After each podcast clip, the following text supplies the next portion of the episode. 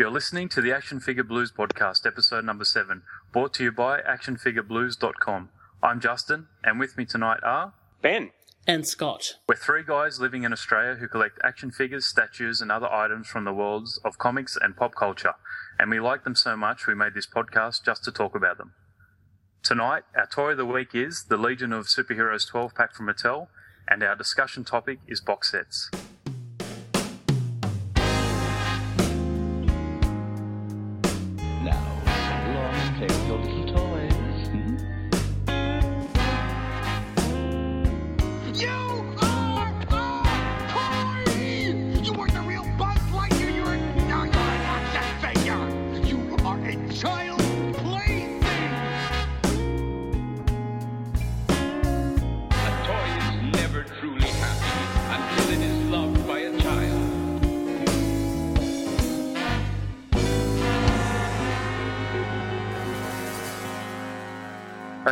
Welcome aboard. How is everybody? Very well, thank you. Yep, all good here, Justin. Cool. Uh, what have we been up to this week? Uh, ben? Oh, nothing terribly exciting for me. Uh, I might have to pass, I think. You've done nothing. but we Oh, just nothing. keep Ben in stasis in between um, Yeah. episodes in case you know, we don't want him to get damaged or anything. So, I'm like an I'm like an out of shape Winter Soldier. oh. Oh, I, I finally um, caught up on some comic reading this week. Well, so did I. I didn't think that was that exciting, but please do go on. Well, I really enjoy. I'm just totally ignoring that. Um, I enjoyed, re- really enjoyed issue number one of Brian K. Vaughan's Saga, um, which I think we talked about very briefly last week. Eli might have mentioned, and um, I got my digital version from the Image Comics iPad app. And it is excellent. I'm a huge Brian K. Vaughan fan, obviously, uh, but it just really feels like something that is set up to be um, a fantastic ongoing story, and the Fiona Staples art is utterly amazing. So if you haven't checked that out yet, get on board now before it gets so many issues behind that you have to start, you know, buying trades and blah blah blah. Um, definitely, definitely worth reading. Um, I also got from my um, comic shop this week the hardcover version of Avengers Children's Avengers the Children's Crusade, which I think was very cleverly solicited to come out before you knew that it wasn't going to have an ending. So I had ordered it because the start to that was so good. Um, I don't know. Were other, are either of you guys reading it? No, I have enough trouble keeping up with the regular Avengers titles. You know, yeah, me too. No, not at this stage. Young Avengers, you know, I, I really love the original Young Avengers stuff, and um, so the beginning of this was just great, showed great promise. But of course, being an Allan Heinberg thing, it took forever to actually uh, end, and once No, I- it's ended, it's all been swallowed up into Avengers versus X Men. So I wish I hadn't kind of pre-ordered the the hardcover because I don't know if it's worth it, but I got that too, so I'll enjoy enjoy reading that. But Saga, if you haven't read Saga number one, go out and read it. It's awesome. Yeah, very nice. Okay. What about I you? What did have you been up to, this week? Oh, sorry. Yes. You're right. I went to see How to Train Your Dragon, the stage spectacular, Ah, very good. Oh my goodness. And it was uh, very well done. The kids are huge fans of the movie. I was going to ask if you took the kids.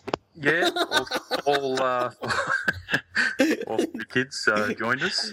Um, now my little one, he's he's four, so some bits were a bit scary, but uh, it was going really well. At one stage, one of the dragons got stuck uh, Oh, in the no. in midair, right on intermission. Oh, So instead of intermission lasting for ten minutes, it was an hour and fifteen minutes. oh my Oh, dear. goodness. Yes. And there was a, let's say, 18 month old boy in front of us Oh dear.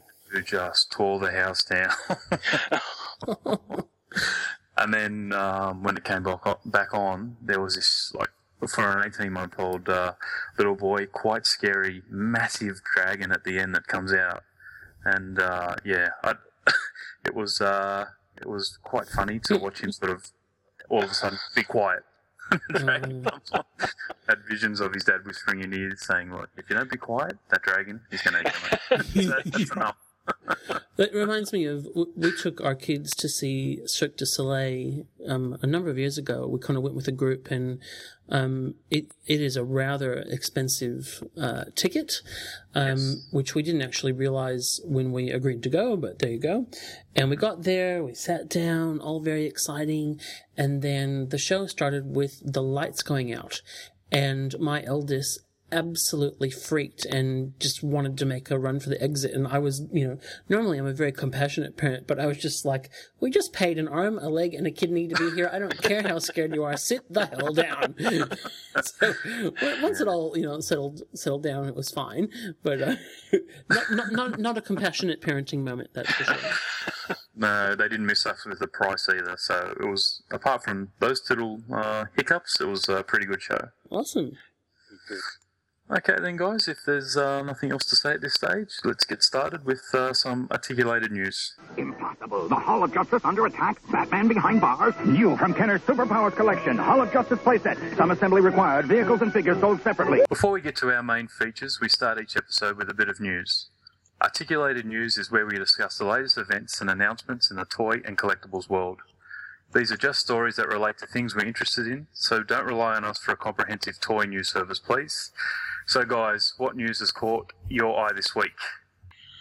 Um, yeah, I, I tend to sort of hang out at um, Toy News International a little bit just for news. They seem to be pretty up to date. But um, did you guys see that, that first promo shot of the new Green Arrow TV show, or, or Arrow as it's called? Indeed, I did. Yes, I What- saw it as well. What did you think? Look, I'm excited for this as long as, you know, I mean, it just remains to be seen. Hopefully, it's nothing like the new 52 Green Arrow, which is just hideous, hideous. Um, so I'm excited looking at the, the cast list on IMDb that, um, they've got, uh, whether or not she's going to be Black Canary or not, they've got Dinah Lance in there as a character. Yeah, Um, You know, so that's, uh, you know, that has the potential to be exciting. So, yeah. Fingers Yeah. crossed. I have to say, I really hope that it's the kind of show that does well. I mean, I'm not a big Green Arrow fan, but you, you want shows like this to do well because then you've got the potential for others. So, um, yeah, look, I, would- I don't want to try and find anything negative in it. So, from what I saw, yeah, it looks good, and I'm I'm ready to go. Yeah, the the success rate of DC TV adaptations um, actually getting the series is not um, you know very strong. Since Smallville, you know we had a failed Aquaman pilot, failed Wonder Woman pilot. Um, so I thought the Wonder Woman pilot was fantastic. I, I really too. enjoyed it. Yeah. Me too. I thought it was great. I haven't seen it. Yeah, the the action sequence at the end where she turns up in like the proper Wonder Woman costume as opposed to the leggings kind of thing was yeah, she looked brilliant. And she kicks butt. Yeah, she does, doesn't she? Yeah, she she she hands him a whooping, that's for sure. But anyway, I think um all right, before we devolve into uh, fantasy there, oh, the, wrong- the wrong kind of fantasy. Um, um, did you guys also see the uh, the toys Michael Keaton Batman with the interchangeable faces? indeed, I will hopefully be seeing it in person soon as well. Yeah. I've got mine on pre-order. That's a really cool idea. I mean, geez, these guys just keep knocking it out of the park. Mm. Um, Getting harder to resist. I think that the news bit of that, because I mean, we've we've known that that was coming with those different faces for a while, but they Hot Toys talked this week about how they that's a patented system for them that you know they're that they're going to use in other um, figures as well as that one. Yeah, I mean, it just has so much promise. I mean, the fact that this is just a change of expression, uh, just thinking of the, the different applications they can do, uh, I think it's just amazing. Absolutely. It, I mean, it's interesting too when you listen to you know other high-end collectors talk. I mean, you know, for me, I'm the kind of guy that will choose one, and that's the way it will stay. But I still appreciate having the choice. But you know, definitely, you know, people. It seems like people do get into actually swapping that stuff around. Um, you know, in their display. So, big, big hit for them. Yeah, Would they keep that head and uh, resculpt a Kilmer chin? Stick it Ooh. in? Or, or a Clooney? a heaven Clooney forbid? chin. Now that, but then they- they have to sculpt like bigger bat nipples as well. Um, Yes. you know, for for that, that's you know, it's not going to work just as a with a chin, they got to do the nipples too. Sorry, can I, can I have some clarification? George Clooney was Batman. Not in my universe, he wasn't. But yeah, I, Sorry. apparently there is an alternate reality where that took place. I apologise. We need to stay in the one universe here, Justin. Come on. okay, and uh, probably hand it over to our Bowen expert. Uh, yeah, but Bowen has um, solicited two uh, statues. It's always interesting what Bowen puts up for order because Randy Bowen, um, you know, hangs out on the Statue Marvels um, forum and gives a lot of sneaks and a lot of news. Every once in a while, though, what comes up for order is a bit of a surprise. Either, you know, in, in total that we didn't know the character was coming or didn't know it was so close.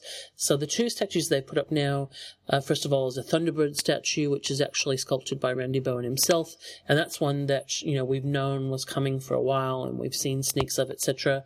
The other is a very long-awaited statue, and that is the retro version of Black Cat. So there's a, a modern version that's been out for a while.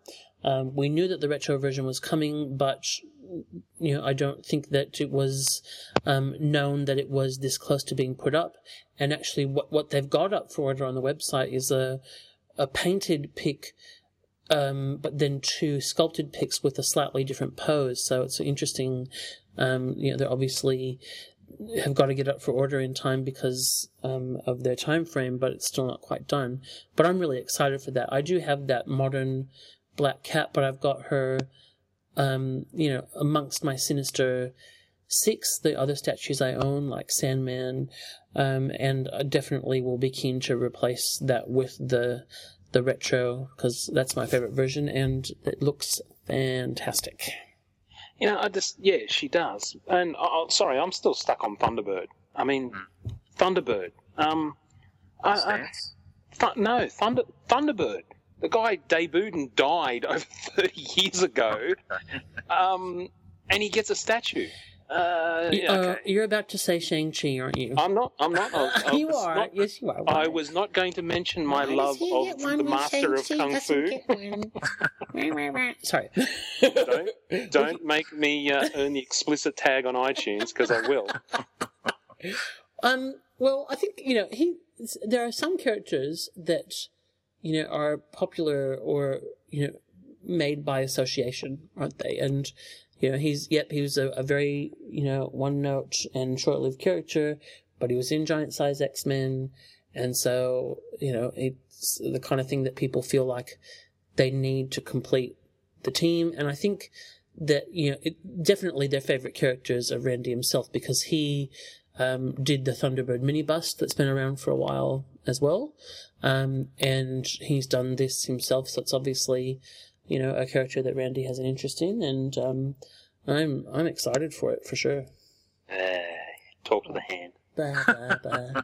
but so, like, what what is what? Why does you know you're not getting something that you want mean that this is bad? Like, I like, know, you know- I'm not saying it's bad. yes, you are. Yes, you are. yes, you are. No, I mean we talked about you know Randy having a lot of control over what he does, and obviously Marvel has a buy-in. I just sometimes find it quite unusual in the sorts of things that that, that we get. Yeah, so, but most most people would consider Shang Chi to be a very niche character. Oh, I don't dispute it, but Yeah. uh, you know if we went by sort of the number of appearances type of thing, um, you know Shang Chi held two titles in the seventies, and Thunderbird appeared and died in one issue in the seventies. So it's um, Mm, you know just unusual. That's all. mm. Well, now that Shang Chi is a um, you know, has actually appeared in Secret Avengers, and so is technically an Avenger, then I have to want him too because I, you know, want all Avengers in in Bowen form. So I, you know, rest assured that if it ever comes around, I will be buying it. But I'm just going to say this now: if they make him before they make Monica Rambeau, I'm going to be so cranky. He's a bit of a resurrection. He's showing up all over the place. There wasn't just that run in uh, Secret Avengers. He Blah actually blah had, blah. I don't care. he had his own mini series with um, I want Monica Spider Man. See, I want Monica. It, it works both ways, man.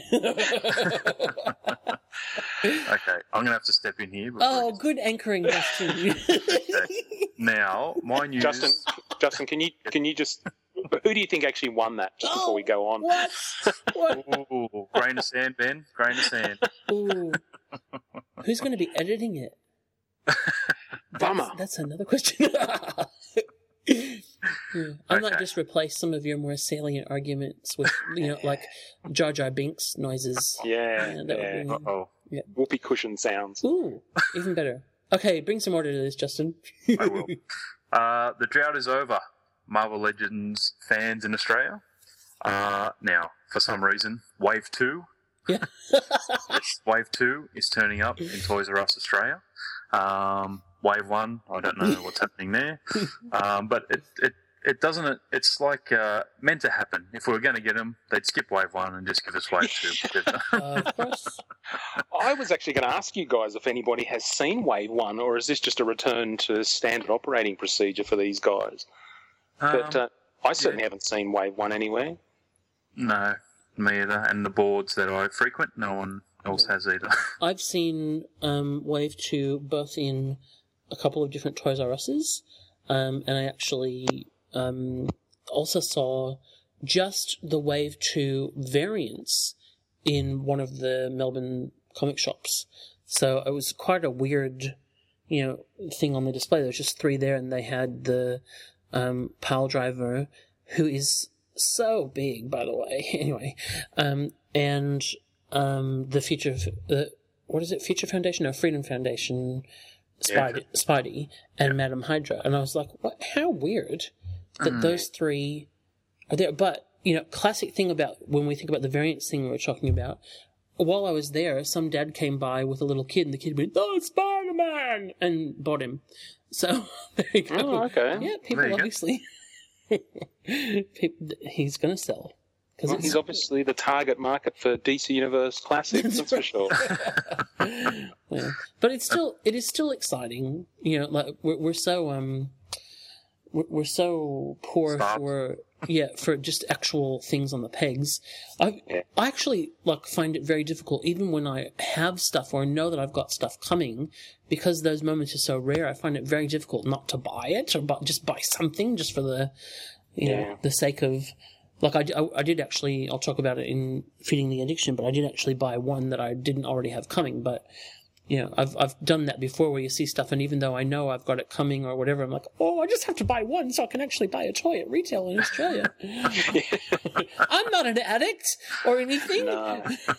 I certainly considered it. I, I had the mix of variants as well. I saw Pile Driver, Madam Hydra, but it was the the regular Spider Man and the regular um the regular Daken. Um, and you know, they, of course, they wouldn't scan, so I had no idea how much they were. And um, the twelve-year-old working at Toys R Us sort of ran off for, for half an hour to try and find a price on them for me. And I thought, I actually thought they'd come back at thirty dollars because that's what they were when they last had them. So when he said twenty-five dollars, you know, I was pleasantly surprised. But uh, that that's still very expensive because what's that? That's about sort of eighty US dollars or something. So, Well, but, no, but look, our you know, for our American friends, I mean, once upon a time, um, like when I first came to Australia, the US dollar was worth about twice as much as an Australian dollar, and so, you know, if you found this stuff at retail in Australia, you'd expect to be paying more. But right now, our dollar is worth increment just you know a little bit more than a US dollar. But you know, we've we've seen some reduction in some prices in other areas, but when it comes to you know, toys and collectibles and all this time, we have not seen any reduction in the price of what we pay here. yeah. Yeah. no, And I'm it's- still. yeah. Sorry, Justin. No, you- I was just going to say it.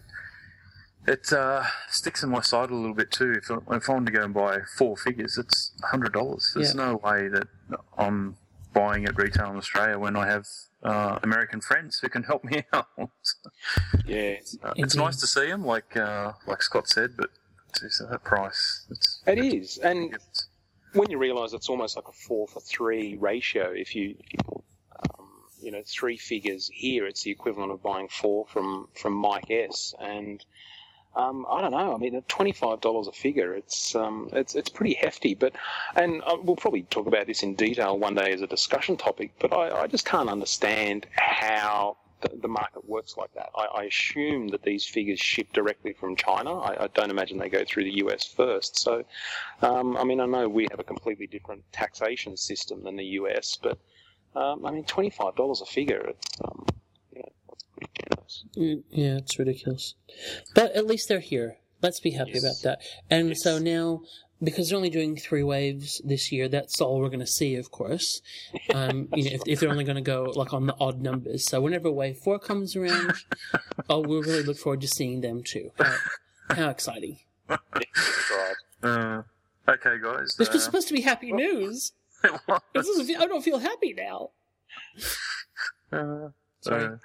Uh, no, that's it. We'll end on that. So, uh, guys, that wraps up the articulated news. Uh, we'll, we'll be right back with uh, Toy of the Week. You can make 'em fly or jump or crash or walk. Superhero action figures over seven inches tall. Each sold separately. Superman, Batman, Incredible Hulk. You can make them do their. Even make Spider-Man slide down a string. Lots of action for one and all. Action figures over seven inches tall. These superhero action figures each sold separately. Batman, Superman, Incredible Hulk, and Spider-Man. Each sold separately. By Mego. Now it's time for one of our feature segments, Toy of the Week. Each episode, we take turns looking at one toy or collectible in detail. These might be new releases, or we might talk about favourite or bizarre items from our collection. This week, Scott has Toy of the Week, so over to you, Scott. Okay, this week I am talking about a topic that I um, am very happy to chat about at any time, and that is the Legion of Superheroes. And in particular, I am talking about Mattel's Legion of Superheroes 12 pack. Um, definitely the most ambitious project that Mattel's taken on in the DC Universe classics line to this point. and we're not going to go through every figure in detail so don't panic if you're having marvel legends flashbacks um, but we're, we're going to talk about it as a as an item in itself and we'll talk about some individual figures just in the you know highlights and lowlights of the pack. But just to give a little bit of background um, you know personally my my own love of legion definitely has a lot to do with why i'm still reading comics today. Um, you know i think when i've talked about my collecting habits before to me, you know, I love history, I love universe building, I love team building, and you really cannot get a property with more uh, rich history and a bigger cast of characters than the Legion. Um, so, you know, it's something that once I discovered it, I was absolutely passionate to find out everything that I could about the history. And, you know, there were members who were dead and there weren't members that weren't around anymore and lots of supporting cast. And, uh, it's, you know, it's been very enjoyable over the years, even though Legion fans have been put through a lot by DC with different versions and reboots and um, you know different attempts at uh, making the series happen again.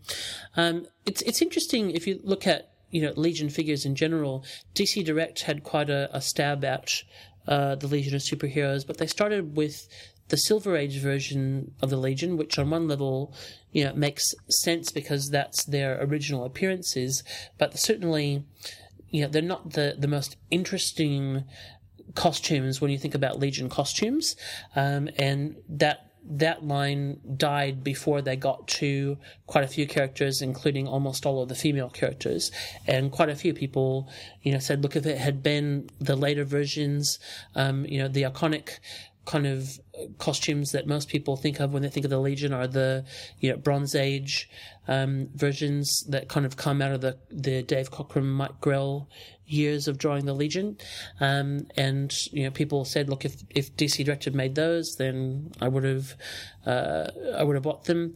So it was great to see when Mattel announced that they were going to finally touch on the Legion, um, that they went with those versions of the, the characters, and most of the, the characters that we see in this are, have costumes that come from that era, or perhaps just a little bit after that in, in the late 80s. Um, in terms of the, the set itself, you know, we, we heard about it at a, a San Diego Comic Con. Um, you know, it was big news, very exciting that it was coming.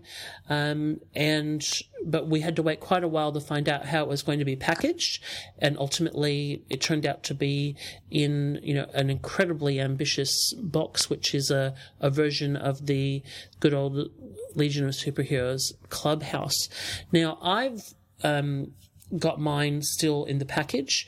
Um, I may actually own two at the moment. Um, What do you mean you may own I, two? I may, yes, um, because I yeah, and when we get to our box set discussion later on, we're going to talk about you know buying more than one so you can display one loose. But um, I I just love looking at this so much that I haven't actually you know been able to get rid of the packaging.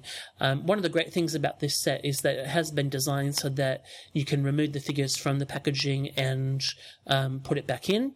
So I've been able to kind of take them out and have a look at them, but they just look so great actually in the clubhouse itself that I haven't been able to, you know, bring myself to to undo it permanently. Uh, but it is a fantastic set. Now, Ben, I know that you've got this as well. Yeah, I do, and uh, Justin's got one as well. So Oh, do you, Justin? Yeah, yeah. Ben got it for me. Yeah. Well, great. We can all compare our groovy set of Superboy's teenage friends from the 30th century together tonight. It's fantastic. um, the, I guess, you know, in terms of, without going through every figure, um, I want to just talk about what I really love and about this set and, you know, a couple of areas that I would have liked to seen more of. Um, I love the era that the, the, figures come from, that the costumes come from. I've mentioned that already. Um, you know, they've really captured iconic looks of the characters, and uh, you know, it's exciting just to be able to see them in that set.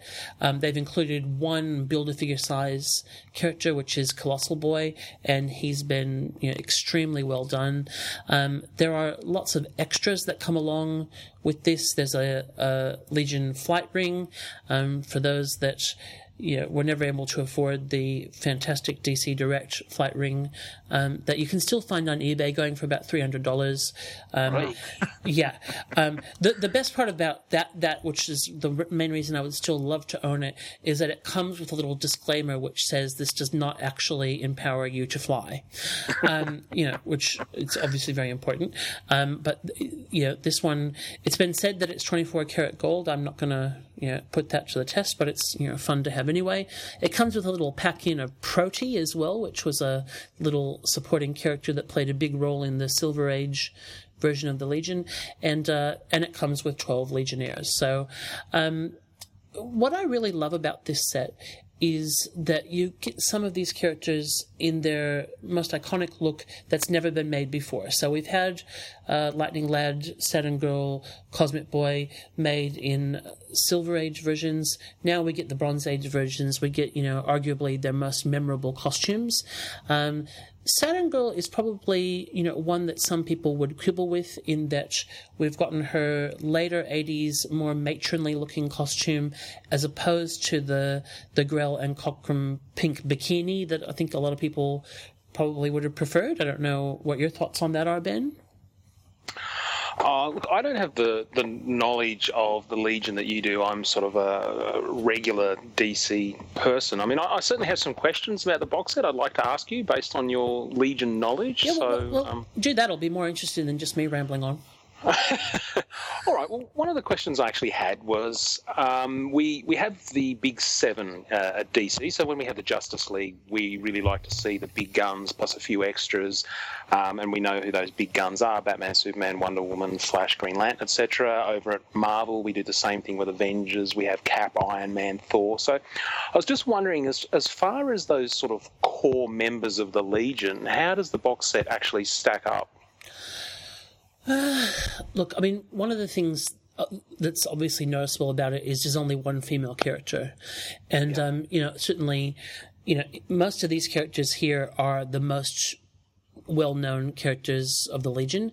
You've obviously got Matter Eater Lad as a you know a bit of a throw-in and a, a nod to um, the the fans there in that you know he's not one of the most well-known uh, Legionnaires, but you know in terms of the male Legionnaires, you've got all the main you know guys there. But I would argue that there's definitely a couple of female um, Legionnaires. Dawnstar and Phantom Girl in particular that a lot of people would know as well that you know could have been used to balance out this set, and that's probably you know my main quibble with it. I'm obviously you know thrilled that this actually came about. You know my my only real disappointment with it um, was the fact that more females didn't get a look in.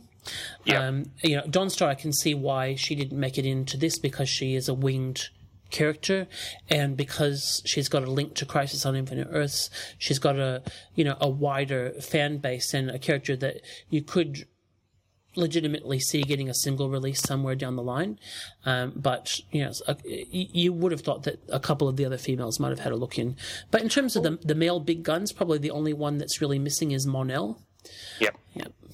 Yeah, I, I mean, we we were all hoping that down the line we we might get another um, Legion pack, you know, maybe a smaller one that just sort of fills in some of those gaps. And um, uh, speaking of the female characters, I would have thought one of the obvious ones would be, you know, the the triplicate girl slash duo damsel, because I mean, you know, it's just reuse, isn't it? You, Same same mold, don't no new tooling, etc., and you can crank out a couple.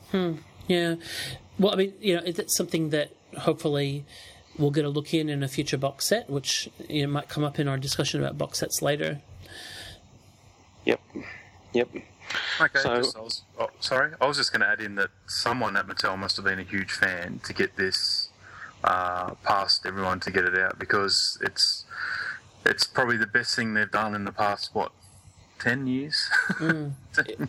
It's it's definitely It's a great you know, a labor of love, and I think it shows too. You know, I think we give them a pretty hard time, um, and you know, with good reason a lot of the times. But I think that you know this is an example of what you know they can do when they get the freedom to do it. You know, we we don't appreciate the things that that probably hold them back from producing what they would like to. Um, but you know, it is amazing that they actually uh, got this together. Um, you know, I think you know probably one of the the flip sides of that is the form that they ended up doing it in definitely cost prohibitive to um, you know some collectors that would have liked to have had it. Uh, but you know, it's interesting when you think about um, just how well it sold because there there were you know a lot of people saying oh, this isn't going to sell, it's not going to do well because they made it too expensive. But of course, this sold out online twice, um, so it certainly outdid expectations in that sense, and hopefully bodes well for the future. I was actually quite impressed when it went up for sale again because uh, I actually missed out the first time around. I I had a new phone and I actually got a new phone on the, the day before the sale went up and I set my little alarm and it, it didn't go off. So I woke up the next morning and thought, oh, bugger, and dashed out to the computer and was really sort of mm. distraught that it was sold out. But Yeah. fortunately, Mattel came around again and, and offered it again. What was interesting is when they offered it the second time, they mentioned that it would have the you know that burst sticker that indicates it's from a, uh, a second sort of production run, and they said that there would still be some first edition runs that would sneak into those orders. And I'm pretty sure Justin and I got the the first run sets because mine doesn't have a burst sticker on it anywhere. no, mine either. J- just to explain what, what Ben's talking about in terms of having to set an alarm to get up, um, you know, for, for us here in Australia, when there's a Matty Collector sale on an item that might um, sell out quickly, that means that we have to get up in the middle of the night to order them uh, because, you know, 12, 12 o'clock um, LA time is you know, usually around two or three o'clock in the morning here in Australia. Um, so it's great fun, let me tell you. You know, get, getting up in the middle of the night and then dealing with the the matty white screen of death um, Oh, yes. to to to order. Although I do I do think that the only good thing for us is that you know my experience is that I've usually gotten in relatively quickly, um, and it might be because we're using you know coming from a different server than everyone in, in the US. I'm not sure, um, but you know that's that's small consolation for having to get up in the middle of the night. Although I've, I've had it down, I, I haven't had to do it for quite a while because you know I've got subscriptions and things. But I did have it down to a science there for a while where I'm pretty sure I was actually able to order without ever having to wake up. So. That's right.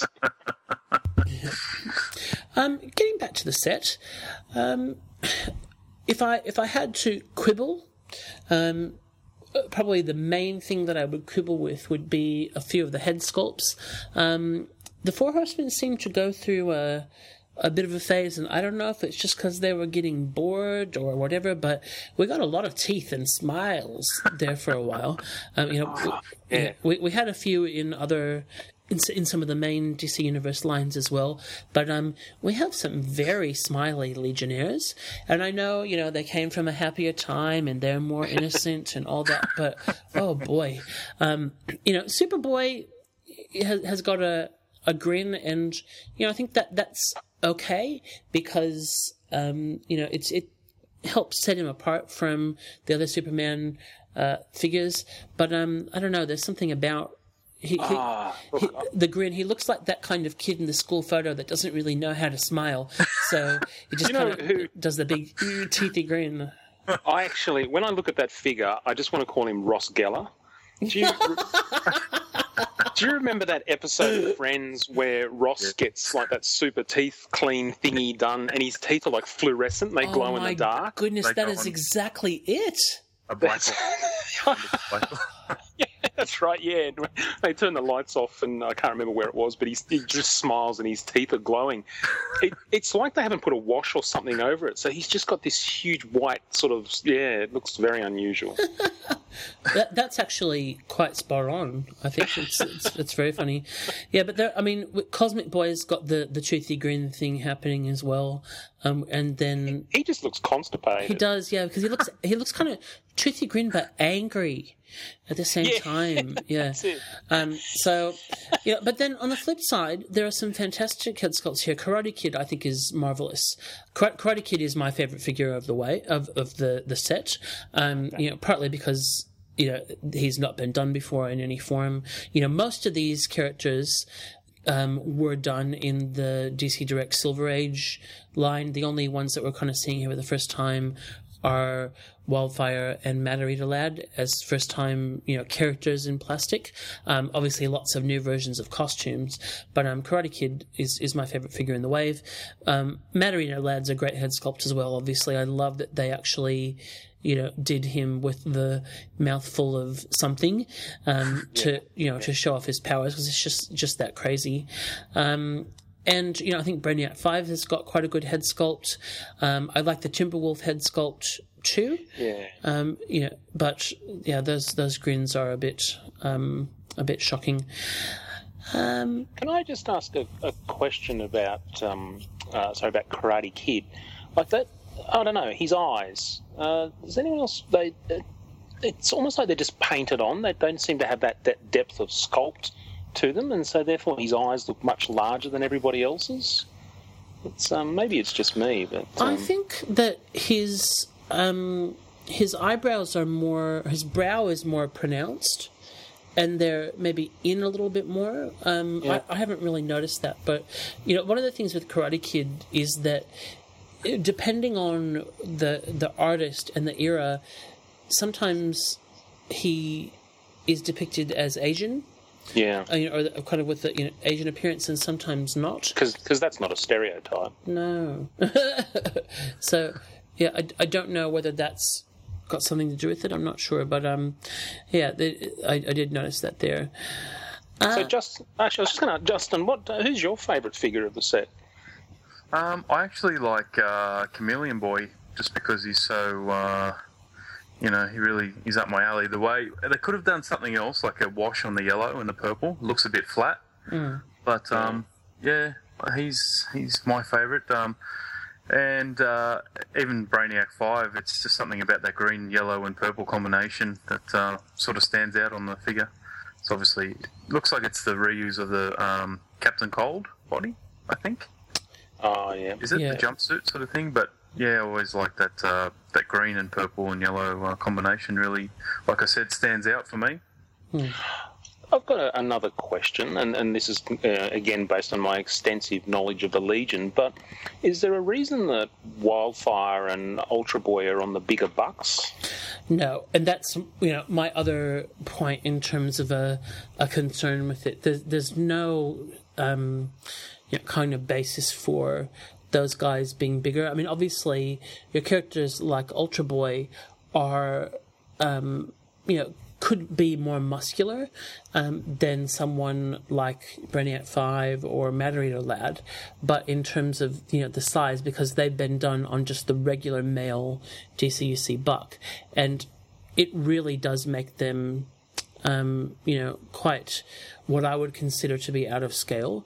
Um, you know, w- Wildfire in particular, you know, he, he is an energy being. So he's always been shown with muscle definition in the comics and that sort of thing, which on one level doesn't make a lot of sense.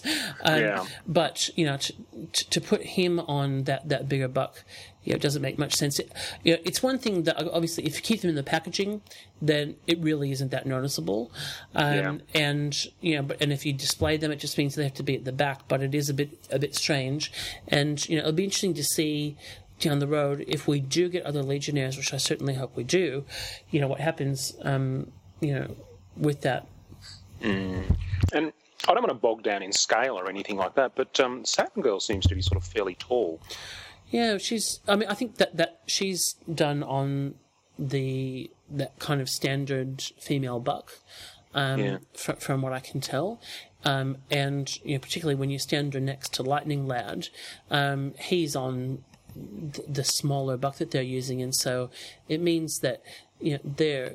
I guess they're the same height, um, you know, which is okay, but it's just something that it just doesn't quite make sense. I'm not quite sure why they didn't just stick to. Uh, to me, I would have been happy to have all of these on the normal buck, um, because by the time you know the the characters in these versions of the costumes, they were young adults.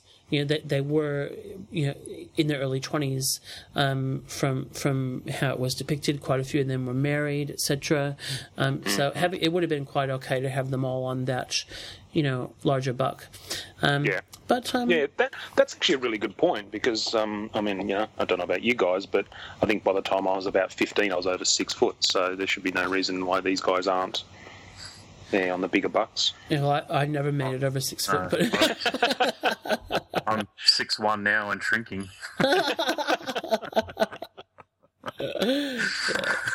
yeah, yeah. So, but look, I mean, it doesn't it doesn't take anything away from it for me because I'm just so excited to you know, have had have had these characters, and uh, you know, in in term, like I said, in terms of favorite figures, I've got to go with Karate Kid.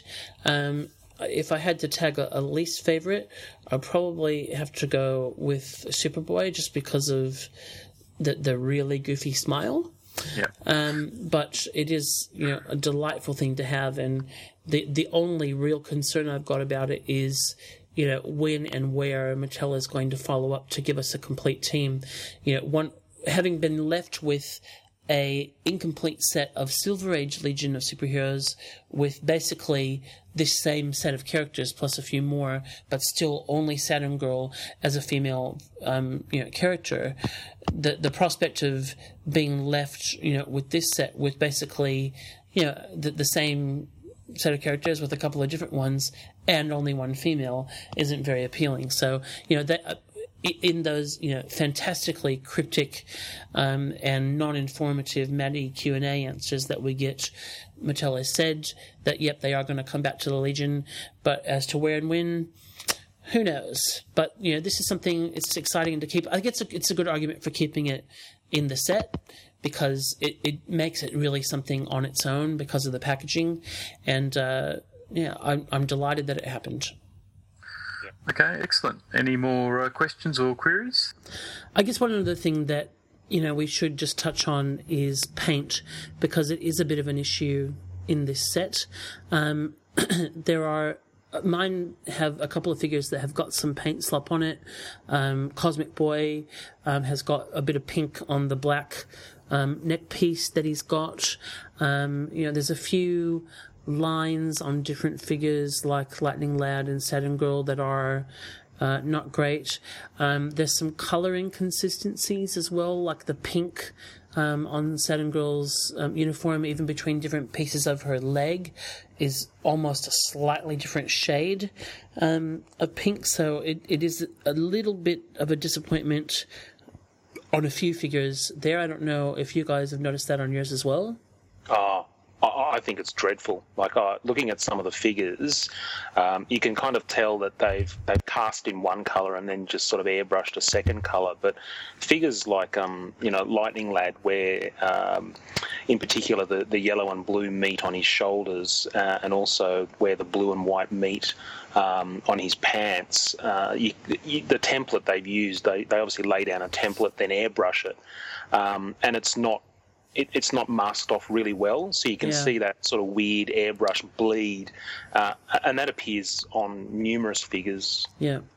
Uh, So a bit of a bit of a shame. Um, I think that um, you know, obviously there was a lot of cost involved in this set because of the packaging, and it may be that what we're seeing is a little bit of a you know reduction in the amount of money available to um, really make that tight. But it does feel you know like a little bit of a, a missing attention there. Um, one other thing that I do have to pick on as well, and this is not actually probably so much a Mattel issue as a DC issue, and that is where the flight rings are on these characters. Um, in in all of the classic Legion stories, um, e- even in even in Bronze Age, right up until um, you know re- recent times when this original Legion came back in in Action Comics, um, the flight ring was always shown on the middle finger yeah, of the right hand.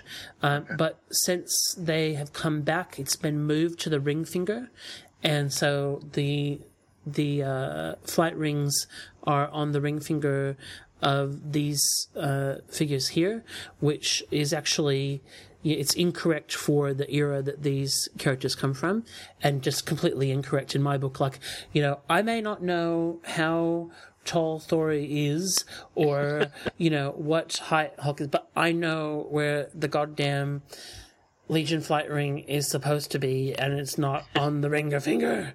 But sorry, that, I don't think that's actually a Mattel issue as much as it is a DC issue. But I just noticed that, and so I have to rag on that as well. fair enough. Okay, so that wraps up Toy of the Week. When we come back, we'll be talking about the new items that we've added to our collections this week. Yo,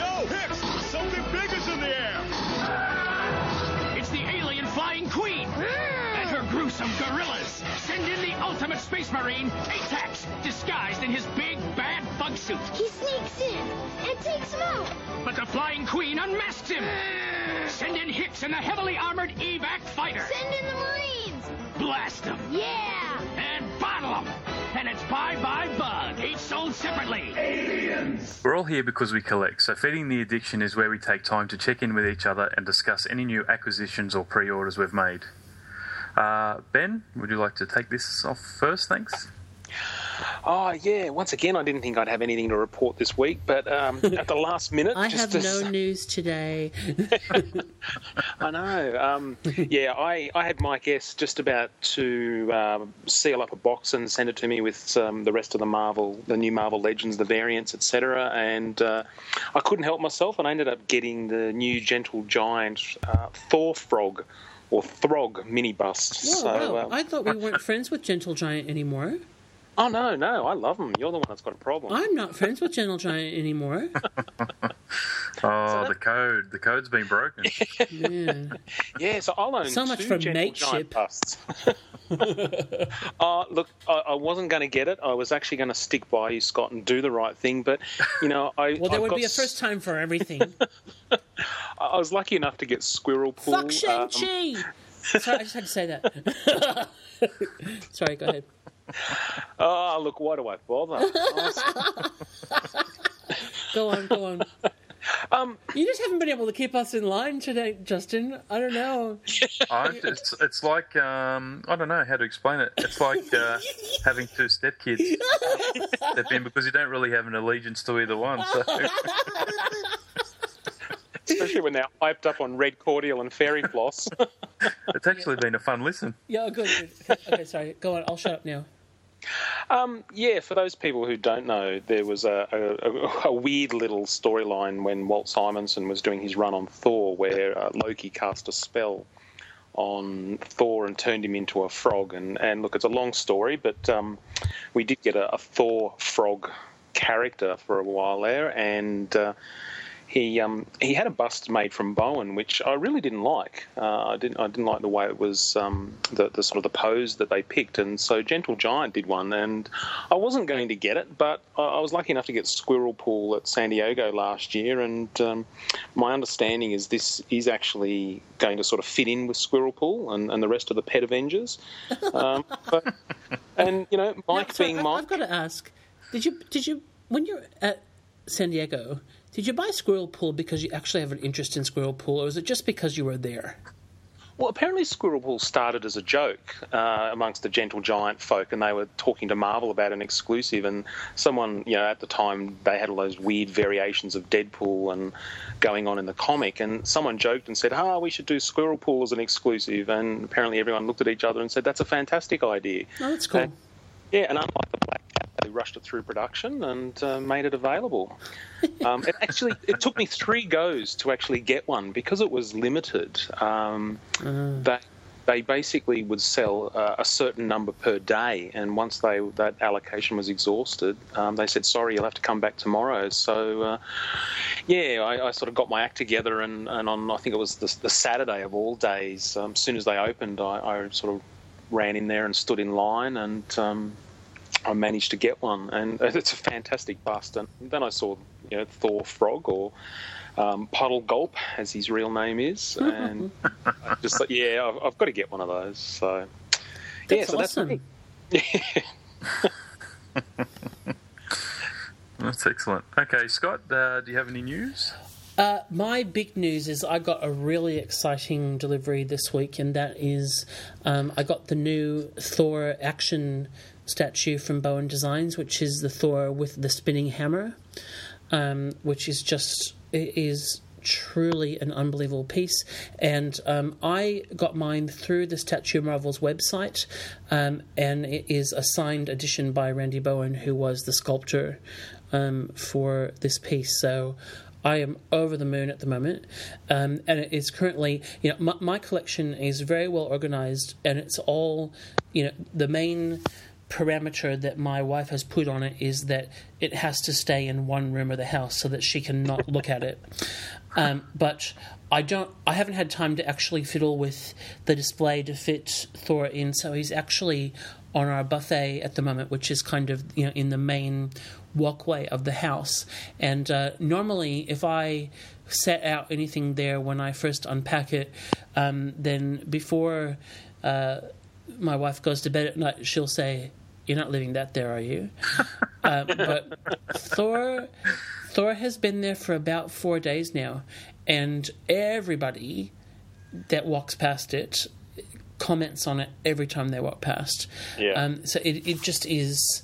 It is an absolutely stunning piece, um, and I, I'm not. Yeah, I won't talk about it anymore because it's a definite toy of the week um, candidate. Uh, but and in fact, I, I if I hadn't done a Bowen piece the last time I had toy of the week, this this probably would have trumped Legion for me this week. But there you go. Um, I also finally got my Masters of the Universe Sorceress, Fisto, and Shadow Weaver, Yep. and um, which came with another map, which I'll never look at, like I never looked at the other two maps. anybody, anybody want a map?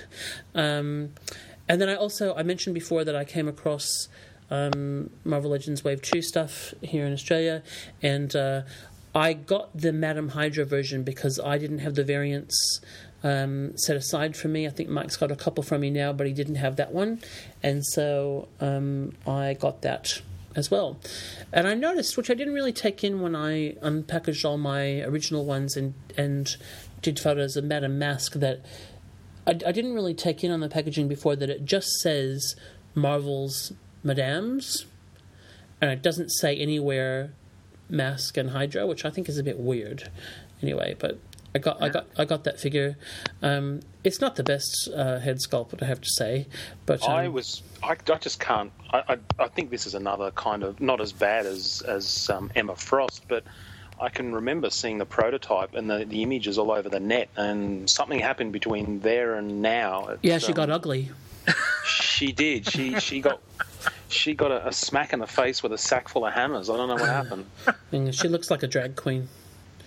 So yeah, a bit unfortunate. Um, you know, I, I think I said when we were talking about Marvel Legends, I I have always felt that the female head sculpts have been one of the weaknesses, and one of the things that I liked about the first, those first couple of figures, um, Hope and Madame Mask, was that they were quite strong. So hopefully this is just a boo boo. Um, but anyway, yep, got that as well, and yeah, I think I already talked earlier about the comics that I got. So that's me. Okay, uh, just leading on then with uh, Marvel Legends uh, because of uh, Ben's awesome review a couple episodes ago. I uh, pulled the trigger on that, and Series 1 are on their way to me at some stage.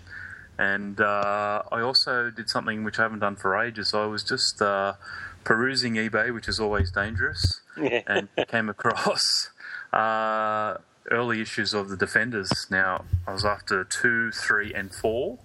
I missed out at the last second at 2. So you're talking the original. The original, Defenders, right.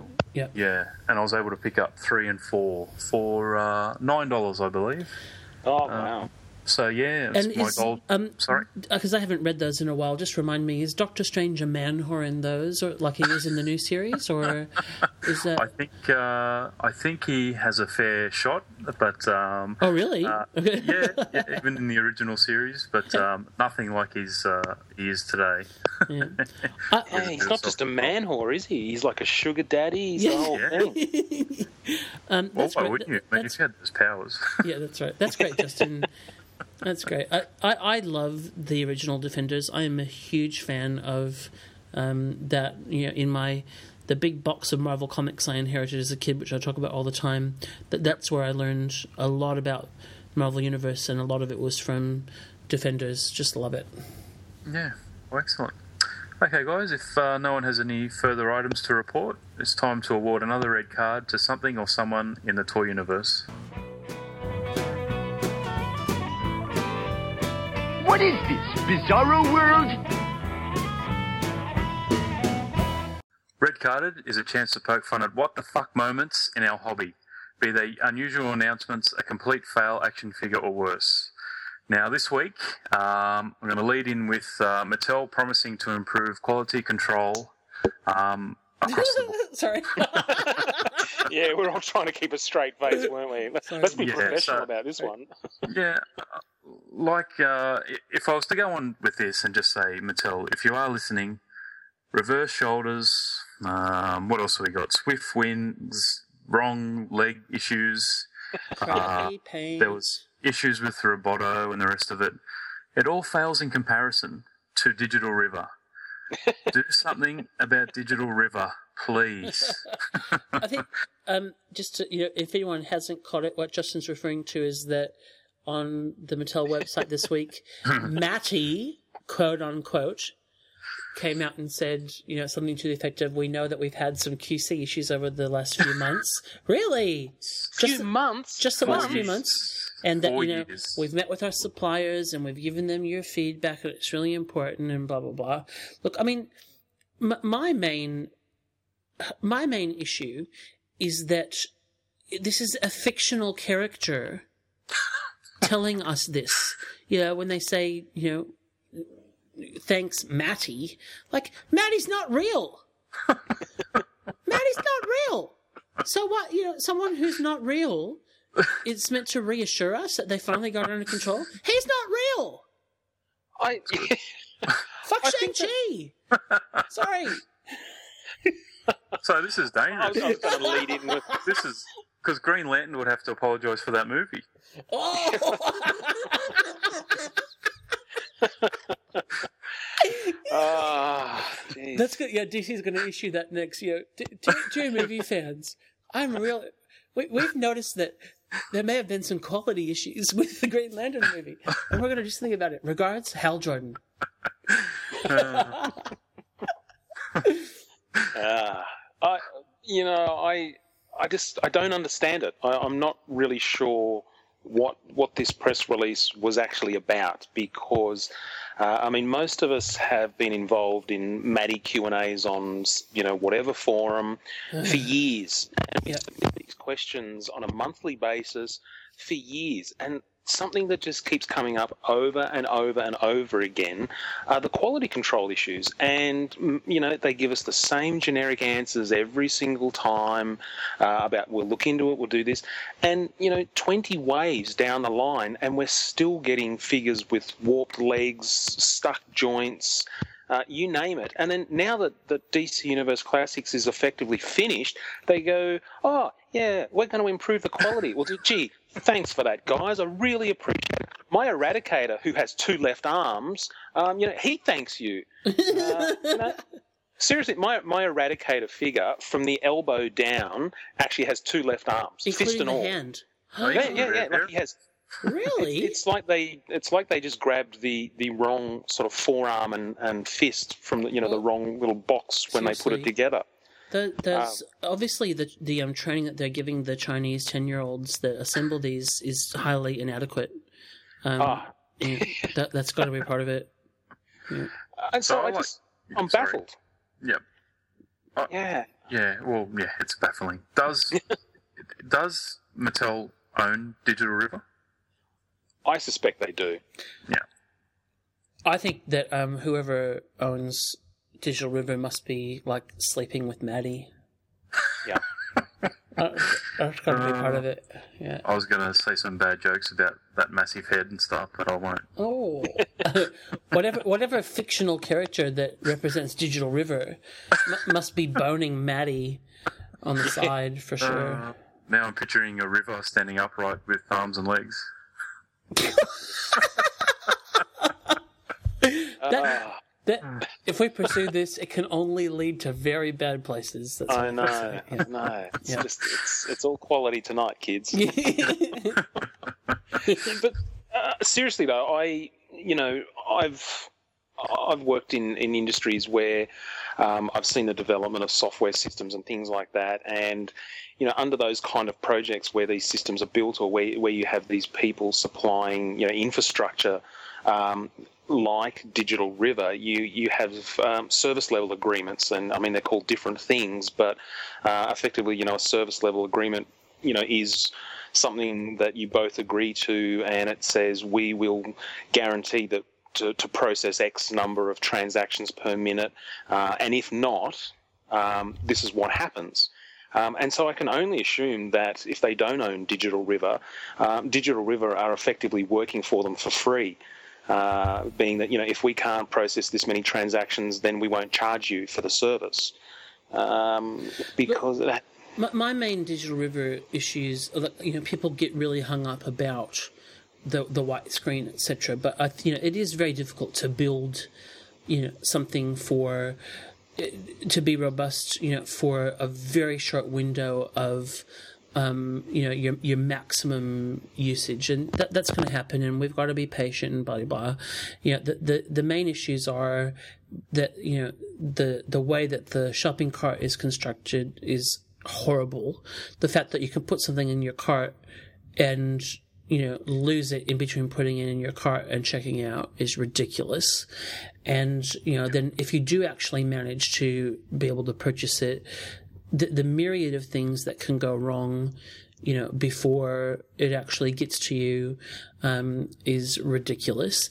And the the quote unquote customer service where you can never talk to the same person twice um, and you know and you're talking with you know, or exchanging emails with people that have a very very loose command of the language that you're communicating in um, is it's ridiculous so okay. so Yeah.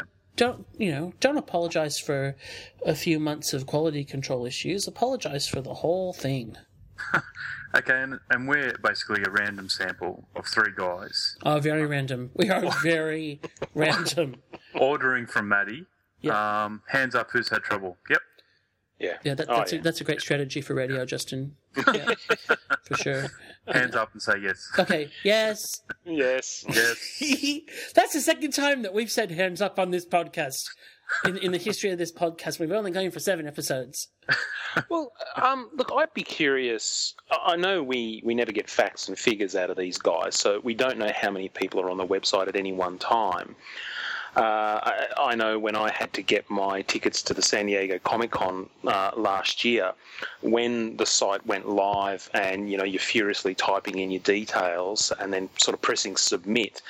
Um, it came up with a, you know, the, um, instead of the white screen of death, it just came up with a message that said, you know, you're, you're in a queue. Please don't hit the back button. Just keep refreshing.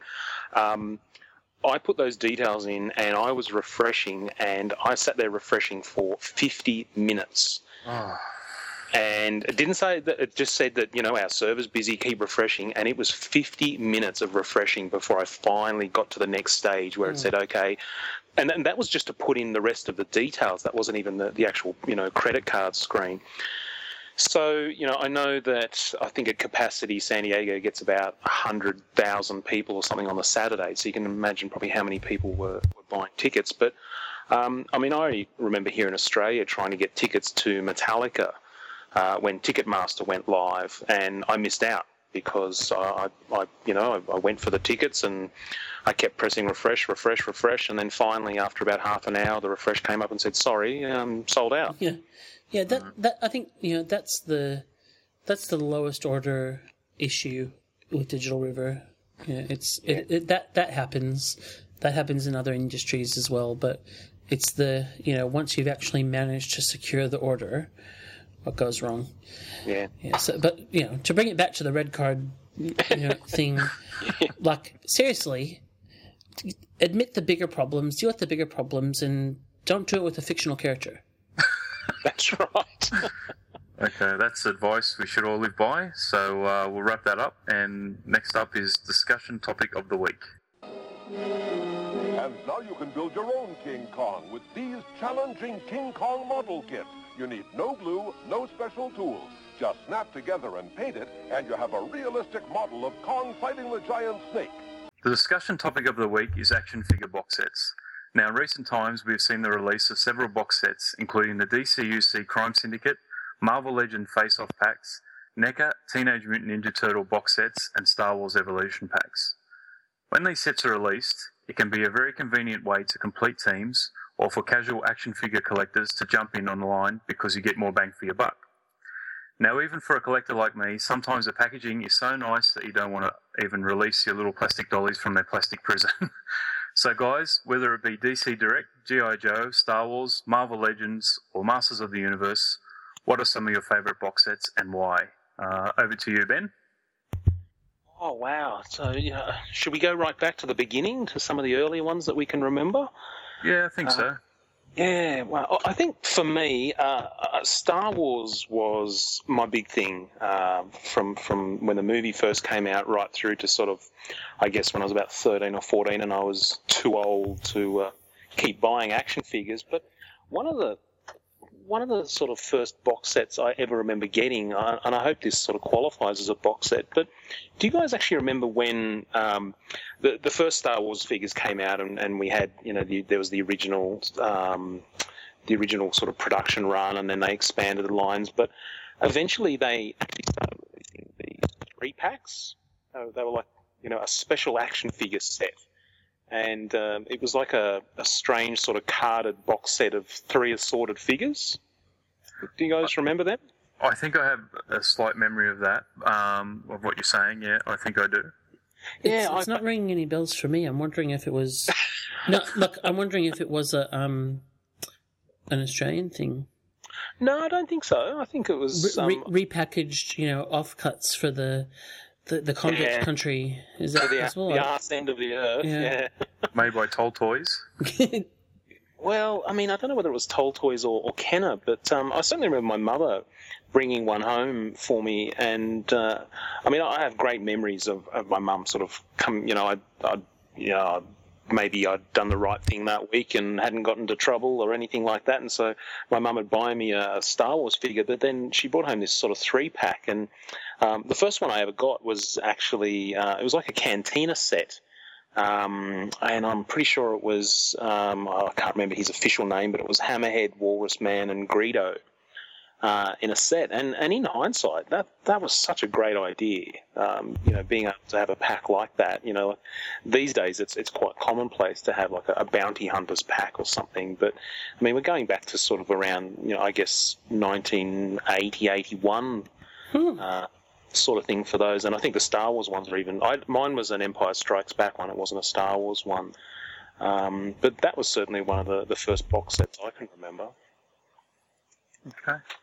Um, from memory, for me, was um, there was an A team uh, set released. Know, A team in the three, three, three and three quarter inch uh, scale, and they came with like a raft and uh, camping gear and little plastic tent.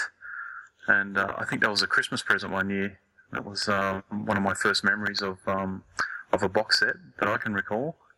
That's a great idea, something like that. Just a, a box set of extra cool stuff you already cool. Do you guys remember that one? no, I, I don't, but I, I know the sort of thing you mean. Yeah. No. Scott's racking his brain. I've lost my mind. I've lost my memory. No. All right, then we'll have to test your memory, Scott, because it's your turn now. Look, I, I have been sitting here, you know, trying to think about uh, boxed, you know, box sets from childhood, and I, I, I really the, the the first kind of, you know, time that I came across them was when I first discovered, you know, action figures as a adult, and um, it was the the early DC Direct box sets. You know, I don't, I, I really cannot remember having any as a kid, um, or you know, it, they were all single. I, I, you know, unless you count, obviously there was a lot of boxed stuff from Star Wars that were, you know, vehicles and figures and and that sort of thing. That's but that's kind of play sets. That's really a different category, isn't it? Um, yeah. So it, my, my first kind of introduction to them, I think, were you know the early DC Direct ones. That that's where my action figure collecting started, and um, there were some great uh, two packs. They were mostly um, in some of the early DC Direct figures. Um, so there were things like um, you know Silver Age Hawkman and Hawkgirl. Um, there was a whole Silver Age you know kind of series that had Superman, Supergirl. Um, Batman and Robin, Catwoman and Penguin, um, uh, the you know kind of original Batwoman and Batgirl, um, and th- those were great. They they were great sets. Yeah, Okay. I, I, I was just thinking back to the, the 90s. I, I, I think we mentioned this in the previous podcast, but does anyone remember when those, um, the Edgar Rice Burroughs line came out? There was a, an Edgar Rice. Yeah, it was. I think it sort of coincided with sort of the, the Epic Adventures, you know, TV show, and um, it wasn't just um, it wasn't just Tarzan. It was John Carter and that sort of thing as well. But I can remember they actually had not just to say a single figure on a card, but you could get sort of Tarzan as a single figure, but then you could also get sort of a Tarzan deluxe box set that came with Cheetah and a whole bunch of weapons and all that sort of stuff. They were they were pretty groovy for a, a box set. Yeah, I remember those. I still got the Tarzan here somewhere with the uh, the sound chip. Yeah, is yours working? No, I don't think so. yeah, I, I actually remember every now and then when I come across mine, I, I just my OCD makes me press the button to see if it still works. And he, um, he when when he worked, he he used to do the you know the, the best jungle cry, like it it really sounded good. But over time, he'd sort of do that, uh, uh, uh, and he's clearly on the way out. Uh, so if we if we move forward a little bit, guys, in recent times, uh, we can name some more box sets. What do, what do you guys think? Um, oh, I think one of my far as goes, I've I've sort of opened them up and put them back. Has got to be the NECA Teenage Mutant Ninja Turtles. Um, when they first came out, I I couldn't actually complete a set, and I didn't want to buy them until I could get them all in one go. Uh, and I sort of got sidetracked a bit and, and sort of moved on. But then they sort of came out with that box set uh, of the four of them, and I was lucky enough to pick that up. And it's it's a great looking set. Like you got the great sort of original art from um, from um, Peter Laird, and um, yeah, it looks great. Yes, the turtles. That's uh, one of the great ones. And the Yeah, no, sorry, I was going to say Kevin Eastman as opposed to Peter Laird. But, um, yeah, yeah, And they came out with a black and white set too, of course, as a nod to the original comic. Yeah. yeah, yeah. So yeah, that was a fun set. I think another one for me is um, when they started doing the um, when Family Guy started actually Oh, yeah. uh, the Mezco, and um, I was sitting there going, "Oh, am I going to get these or not?" You know, and oh, they're going to do that thing where they bring out you know one character you want per wave plus you know weird variants and that sort of thing. And I thought, oh, I might hold off, and then they did that great box set that just features the whole family Yeah. in in one go, and it's like, ah, sold. a, a couple that I, you know, remember quite fondly from my early collecting days um, were some of the, the Toy Biz box sets that they did. This is before Marvel Legends. This is, you know, with the three and three quarter stuff where they did a um, a giant size X Men um, set, an original X Men set, and an original. Avengers Yeah. set as well. Um, Yep. Yeah, those those were fantastic, and the uh, the Toy Biz one. Um, I still have. It had Banshee in it, which is you know one of my pet X Men, um, and Didn't it have a Thunderbird figure?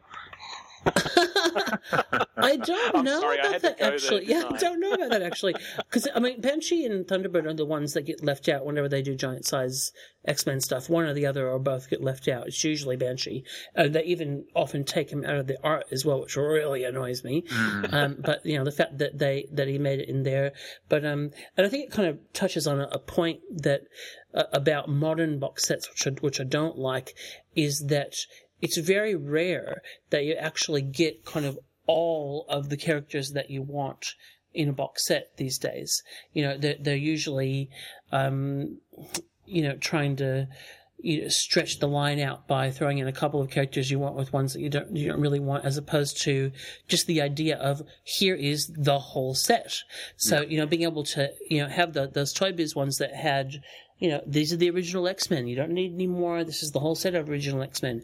This is the original Avengers. You don't need any more. It's the whole set. Um, you know, those are th- those to me are, are great ones. Yeah, I think that um, that uh, giant size X Men box set. Um, uh, you have to give them credit for one thing. I mean, it, it did actually have a Thunderbird figure. I was just poking a bit of fun there, but it did. It actually had all the original, sorry, all the new X Men, um, minus Wolverine of all things. So you know, oh, that's that's correct. You're right. Yeah. that's quite an unusual choice because uh, you, you know these days it's like okay, Wolverine's a goer. Uh, who else? That's but it's a Fantastic Four set. Doesn't matter. We'll have Wolverine anyway. yeah, that's right. He was a member of the Fantastic Four. Remember That's with right. Ghost Rider and Yes. Hulk and Yep. so yeah. Um, I another one certainly that jumps out at me uh, was the uh, Marvel Legends Savage Land set. Um, Oh, you know, that's that's one of those. Wow, I never thought we'd get them. Okay, guys, that's a good cross section of uh, box sets that we'd like and our favourites. Are there any box sets out there that have been released that you don't like, or anything about box sets that you don't like? Uh, the thing that bugs me and that is becoming much more commonplace is the box set that has one new figure in it. Yeah. So you get, you know, three, four reissue figures, and then the one figure that they know that you want anyway. So, you know, obviously there's lots of current examples of it, but I can go right back to DC Direct's um, Teen Titans box set, where they've done all the rest of the Teen Titans in uh, single figure form, besides Wonder Girl, who they you know never got to until much later. Um, but you didn't have Changeling yet.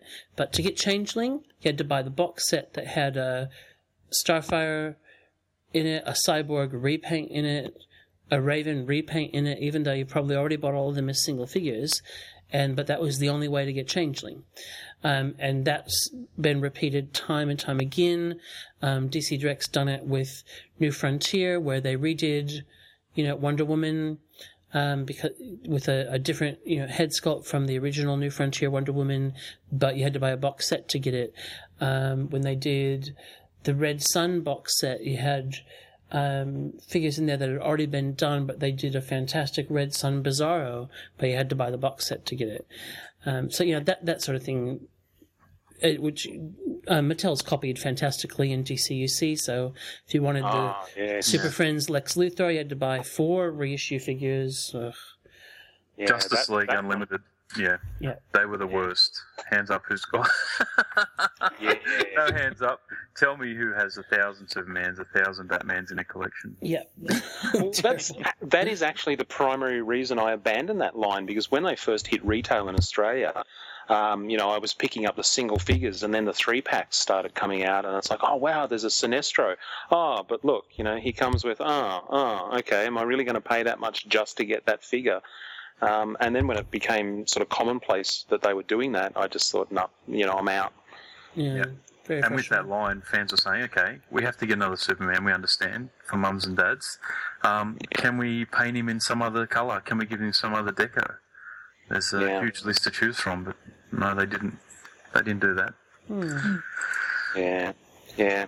I think one of the, the classics for me was when uh, we got the Kenner um, Total Justice line.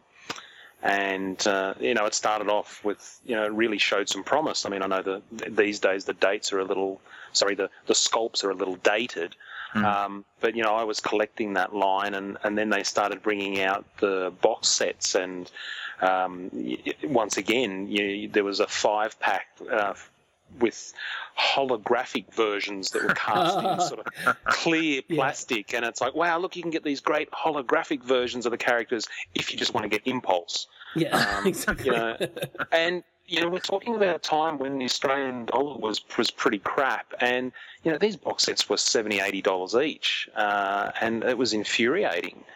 Uh, so yeah, that that one gets a fail from me.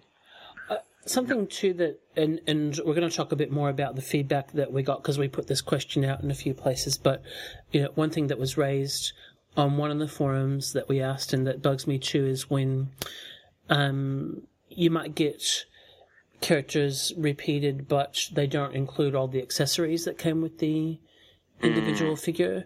Um, you know, that can be a, a a pretty annoying thing. And the example that um, was given at the AFB forum was um, the McFarlane Master Chief Evolution set um, that missed, missed some, some bits um, from there. So, but that that can be pretty common as well, and that's annoying if you you know if you didn't have the figures and you're looking to the box set as a way to pull it together, and then you don't get the accessories, that can be a bummer.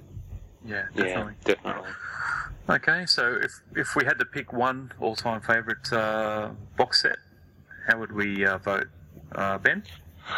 Ooh, uh, I probably couldn't say all-time favourite because I think this is a classic example of no sooner will I have said it than I'll have seen something else. Um. I I think an honourable mention, and this falls into the category of my favourite box set that I don't own, um, and that's that um, eleven.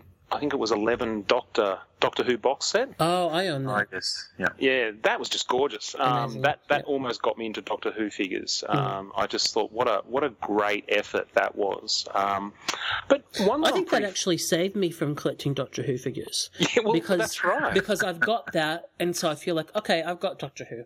Like you know, I mean, I know that you know, and obviously I'm not a big enough fan to go for everything you know that's out there, and there's a lot of Doctor Who box set stuff out there at the moment.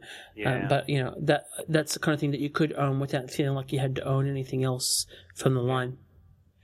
Yeah, I think the, the box set that I've got on display that, that just I I think every time I look at it, it just makes me smile. Is um, it's one that I picked up at Disneyland, and it's uh, all the Muppets characters as Star Wars characters, Oh wow! and it's it's hilarious. It is just so much fun to look at. Um, you know, just seeing uh, Beaker as C-3PO, and you know Kermit with his lightsaber and stuff. Um, I I just think that's brilliant. So yeah, that's that's probably my favourite for now. Okay. And Scott, do we have to ask or? well, look, I mean, I'll I'll put aside Legion because I just actually feel like that's just in its own world. You know, like Yep. in terms, it's it's so amazing.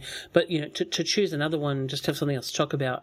I've actually got to go for the Infinite Hero, Heroes Justice League of America Starro set. Ah, yes. Um, you know, that is, it's recreating the Justice League's first appearance from, I think it's Brave and the Bold 28, um, right down to, um, you know, not just all the characters that were there, but the, the positioning of the characters, and they're finding a giant starfish. Um, you know, it, it is stunning to look at.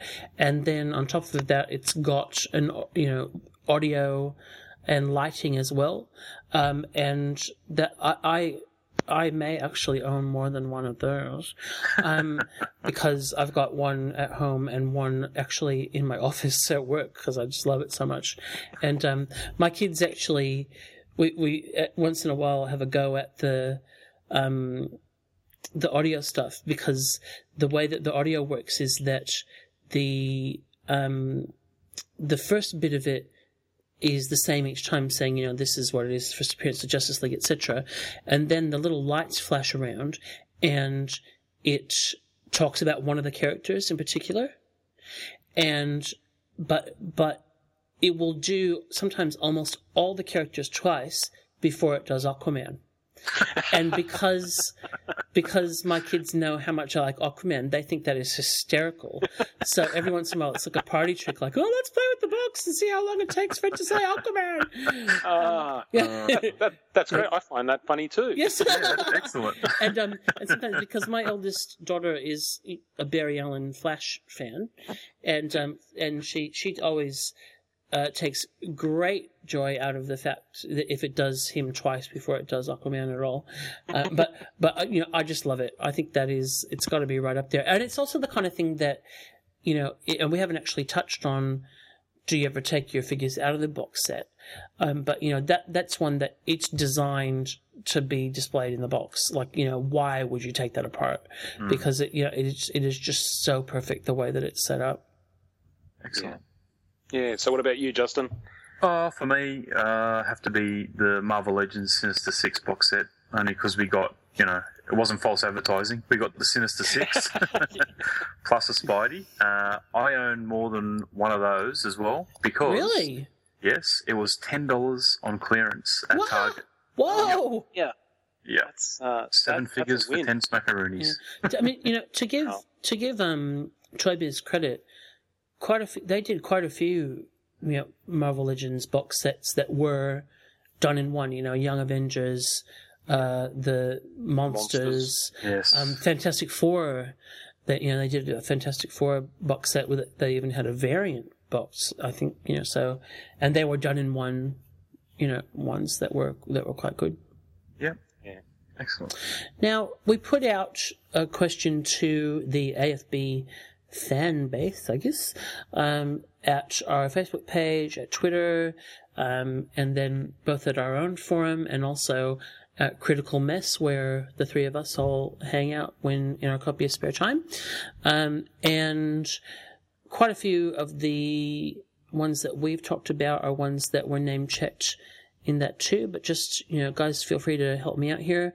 Um, but just to talk about some others that we haven't talked about, um, the oh, I'm seeing the list of the things that people want. Oh, but a couple that people mentioned that we haven't talked about. Um, the Marvel Universe Invaders set. Um, that's a beautiful set, actually. The um, you know, the the original Captain America, Golden Age, Namor, um, Bucky set that came in a beautiful box from San Diego a couple years ago. That that's a, that's a lovely box set.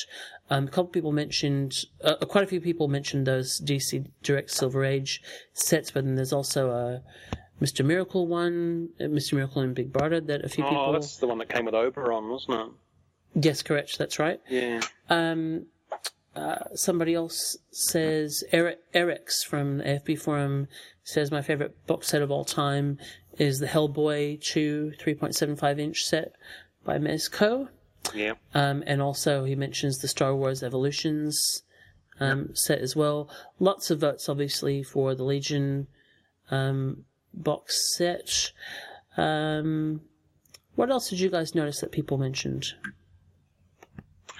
Um, oh, yeah, I think most people were sort of went straight for the wish lists. I think uh, you know, Yeah. so many of us have have wish lists that it's easy to sort of go down that alley. Yeah, actually, um, Dan at Facebook said the Doctor Who Fourth Doctor box set with Tom Baker jacketless and uh, the Master's TARDIS Melkur and a burnt Master figure. Um, who could ask for more? Uh, the that, that was me, not him. Yeah, so thanks for that feedback, guys, and we got lots of feedback about the wish list part of this, which I think is what we're moving on to now. Is that right, Justin? Yeah. It is. Uh, so if we uh, ask the same question, and I'll and I'll start with you again, Ben. Uh, if there was a wish list, if you could uh, sit down tomorrow and organise for a box set to be released, uh, what would you put in that box set? Oh, oh wow. I'll Uh, put you on the spot. As we've established, um, for me, it's Marvel, Marvel Legends, so six-inch scale. Um, I really like the idea of the box set, the, the done in one, as, as Scott mentioned, like the Young Avengers, and so I guess there's just so many sort of Marvel Universe guys I'd love to see. Um, you know, if I could have uh, a Warriors three. Three pack, you know, one of those uh, an Asgardian line. Yeah. Um, if I could expand that three pack from from sort of Fandral and, and Volstagg and that, um, I, I'd sort of throw in you know Balder, um, Sif, um, Heimdall. You know, I mean, so that that box set you know could be sort of gargantuan if I had my way. Um, but then also some of those sort of um, I mean, for a while, you know, we used to just dream about the Wrecking Crew, but we're on our way with that one. So, um, I think it's probably some of the, the lesser known villains that you you probably wouldn't get in a normal wave. So, I think um, Big Raj mentioned the U-Foes um, and people like that, and so I guess teams like the Thunderbolts in their various incarnations Oh, would be excellent. um, pretty amazing. So uh, there's just so many. The Shi'ar Imperial Guard. Um, I mean, that's Whoa. one of the biggest box sets of all time. Well, but- hey, I mean, they are know. they are based on the Legion, so you, Yeah, you that's know, right. You you could you know you've got there's packaging for them already. yeah, exactly.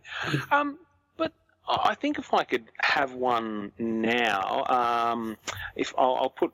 I'll put um, a foot on equal sides, Marvel and DC. Marvel, I'd love to see the new Guardians of the Galaxy, the the Abnett and Lanning run we had recently. Um, I'd just love to see that set done, uh, and that's everyone. That's including Gamora and, and the return of Moondragon, etc. But my number one set uh, was would have to be DC, and it would have to be Easy Company. Um, know, I, I, I doubt we'll ever even get a Sergeant Rock figure, but um, you know, seeing Frank Rock in a box set with Bulldozer and Ice Cream Soldier and Wild Man, and you know, I just think that Mm. would be the best. So, yeah. And how about you, Scott? Uh, I mean, obviously, I could formulate quite a few. Um, if I was you know, over on the Marvel side, um, I'd be very partial to an Alpha Flight set. Um, Yeah. You know, that's Yeah. uh, we've only ever had. Oh, we've had Sasquatch and, and Guardian now in Marvel Legends, but you know, Northstar and Aurora in particular, Snowbird. Um, you know, I'd really want Marina and Puck. You know, the whole kind of original lineup from Alpha Flight number one. Um, on the DC side, I, I would, could really go for uh, original Batman and the Outsiders set. Um, you know, we still haven't seen any of those characters. We've had a modern Black Lightning in, in DC Universe Classics, but besides Batman himself, you know, none of those characters. Oh, Metamorpho, sorry, but I mean, we could. The the Metamorpho that we got was a a more of a modern version, so there's room for a classic one there.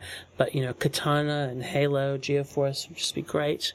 Um, and if I was going to step outside of um, Marvel and DC, um, I, I've you know been a big fan of the recent incarnation of Star of Star Trek figures, but um, my my favorite Star Trek crew is Voyager, and they of course haven't been made at all.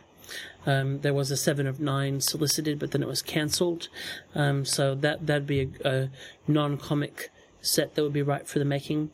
But um, my number one choice would have to be a another Legion box set focusing on the the female characters that we've missed, and of course including Phantom Girl Yeah. because she's my fave. what what about you, Justin? If I had a wish list, I would like a comic accurate Watchmen uh, box set. Um, Very nice, yeah. Long overdue, and maybe we'll get it. Who knows? One day. You never know. maybe Well, you gotta have- Wildcats box set. And you get your Watchmen prequels coming up, so Oh yeah, please. no, I was just saying a Wildcats uh, box set. Uh, Grifter and the guys could uh, be done in six-inch form. would that And- be the original Jim Lee lineup? Yes, definitely. Uh, Grifter front and center, please. Yep. And if I had another wish list and I could step like you guys have out of uh, DC and Marvel realm, I'd like to see a Hanna Barbera superhero. Oh, I thought you were going to say Hannah Montana, and I was going to hang up. I was going to hang up and cancel the podcast forever. sorry, sorry, go on. That's okay. Uh, I was just going to say Hanna Barbera box set. You could have uh, uh, Birdman. You could get um, Oh, yeah, uh, Space Monk. Ghost. Josie and the Pussycats. Insectoids. Yeah, why not? Uh, Uh, Blue Falcon and Dynomutt. Cool. yeah. Um, Um, it, I noticed actually that Eli put his um druthers in on Twitter as well, and he's voting for a Forever People box set. Mm, some Kirby Hmm. love. Kirby love. now, if we go out to um, the fans again, we have They went. They went crazy. they went they went crazy. My gosh, yeah, we could, we we definitely can't list them all. Um, but the uh, you know, interesting response before we get to all the wish listy ones. Um, Eric's again, you know, says regardless of license, my dream box set would be, you know, comprised of five all new figures. Um, so just, I, I think that's a reasonable enough thing to, you know, to to, to wish for. Um, but you know, there's some votes for uh, New Mutants or X Force from from Marvel Legends. I saw. Um, Yeah. And I noticed, um, um, you know, Rod from Critical Mess and, and Zabian as well were talking about um, through the ages box sets. yeah. So keep that sort of going with like Huntress and Supergirl. And, which would be fantastic. Fantastic. Um, some you know votes for JSA box sets, you know Golden Age stuff, New Gods, um, Marvel Legends as Guardians, which Ben you know asked for as well. It's like Christmas, isn't it? it is. Um, well, I, I didn't want to. I didn't want to steal Big Raj's thunder because you know him and I, uh, he and I seem to um, sort of travel along the same uh, same lines, just want lists and that sort of thing. But another really good one that he mentioned was um, a Galactus Heralds box set. Yep. So yeah. Oh, that'd of- be fantastic. yeah, so I think that'd be pretty good seeing sort of Stardust and Morg, and especially Stardust because I'm way too lazy to customize that one. Actually, everything, every suggestion he's made, I'll have one of those. Thanks. Yeah, yeah, got- he did do some really good ones. Yeah. So Yeah, our, yeah. our friend Big Raj did quite a big list, and he talks about New Gods, U-Foes. That would be a groovy one. I think they're so Yeah. cool. I like the Hulk Friends and Foes line he suggested. Get uh, Thunderbolt Ross in there and Yeah. Patrick Jones, long Um, overdue. There's a couple of votes for Freedom Fighters, for Royal Flush Gang. Uh, what else did we see out there? Well, one that I liked was um, um, Darth Foley's. Um, he wanted to see the guys from Hitman, DC's um, Hitman, with um, Mm. yeah the, the full guys uh, like you know Tommy and Nat and Ringo and Hacken and and uh, yeah. Uh, one of these days, you know, our, our friend Anthony, aka Jack Knight, I think he still needs a, a Baitor to complete his custom line, and you know, I keep threatening that one of these days I'm just going to customize and send him one. So. Um, I also noticed, going back to favourites, um, Titans fan at Critical Mess mentioned the Wonder Twins box set, and that, you know, that that's more about the packaging than the figures, really, isn't it? But that that the packaging of that was bloody fantastic. You I don't know. Don't own one. You don't own one? Oh my gosh! It's got the the sound effects and um, and everything. The whole Wonder Twin powers activate um, audio with with lights and it flashes and it's it's you, you gotta love it. I just don't have any organs left to sell, so Where's your commitment? You, you know you can live with only part of your liver. Come on. That's I, yeah, I had the chance to get that and I sent uh, Wonder Twins. No thanks. Oh. I regret it. oh, good, good, good. Um, yeah, so we got you know great, great wish listy stuff there from people too. Thank you very much, guys. yeah. And a s I think a special mention to um, Jason Ara's um, "Fuck Geoff Johns" Green Lantern box set. Uh, um, you know, Kyle as Ion. Um, you know, Where, where was that? Uh, on the mess, obviously, but uh, Oh. he had he listed Kyle as Ion, Alan as Sentinel, Guy as Warrior, John as a Dark Star, and Hal as Parallax. yeah, that that probably would um get a little bit up Mr. Johns' nose. Yeah, that was as- good. Well, that was excellent. awesome. All right. Well, uh, guys, that wraps up our discussion topic. Uh, we'll come back in a moment with some feedback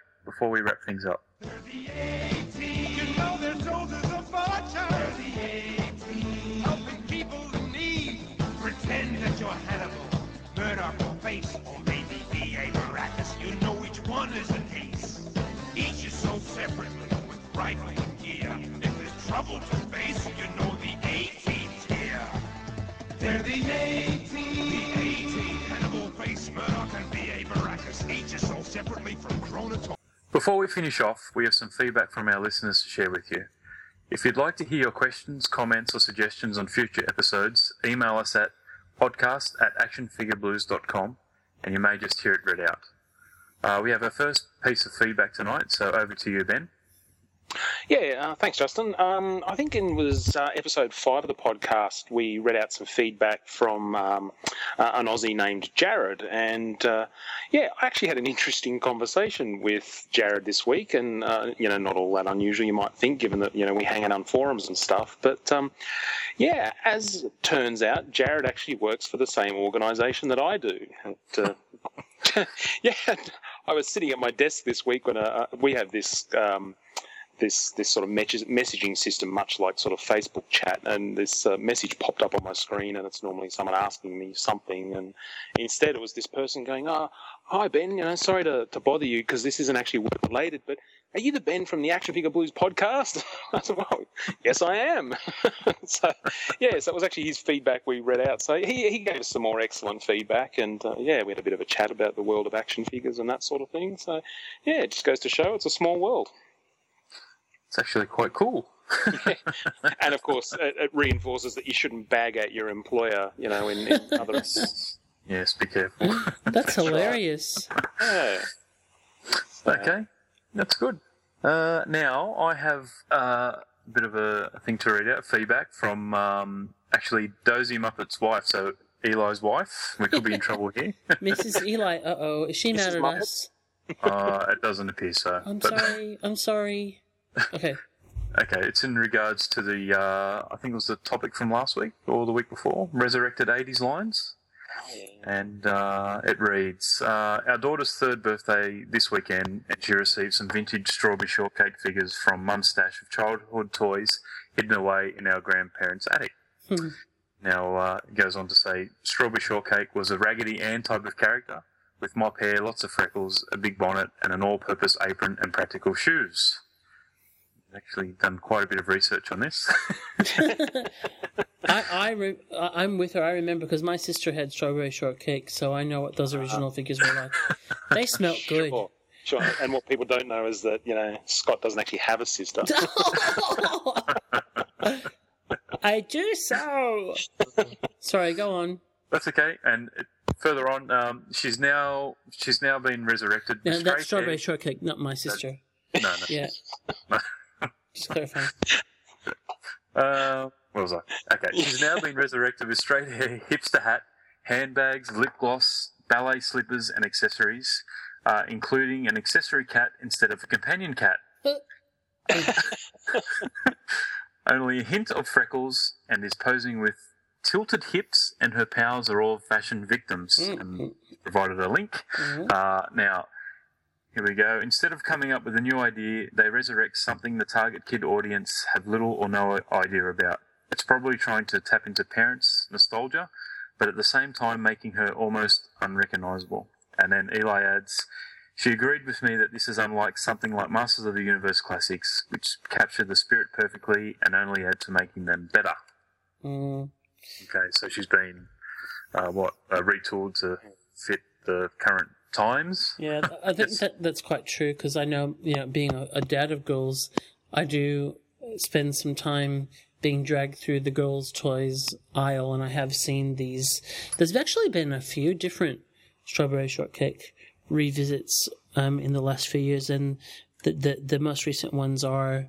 You know, they're, they're not in the spirit of the original at all, which I think is the point that's being made there. So, and that, that can be true across lots of different lines. So, um, Yeah, it, it's definitely um, a case of yeah. I mean, when you say it's not in the spirit of the original, I don't think it's necessarily just the original. It's the fact that some of the themes that they're they're selling with the character just aren't appropriate for that age. Hmm. Yeah, that's true. Yeah, let kids be kids, please. yeah. Thank you, Mrs. Eli. yeah, thank you. and uh, Scott has some feedback from David at Facebook. Yep.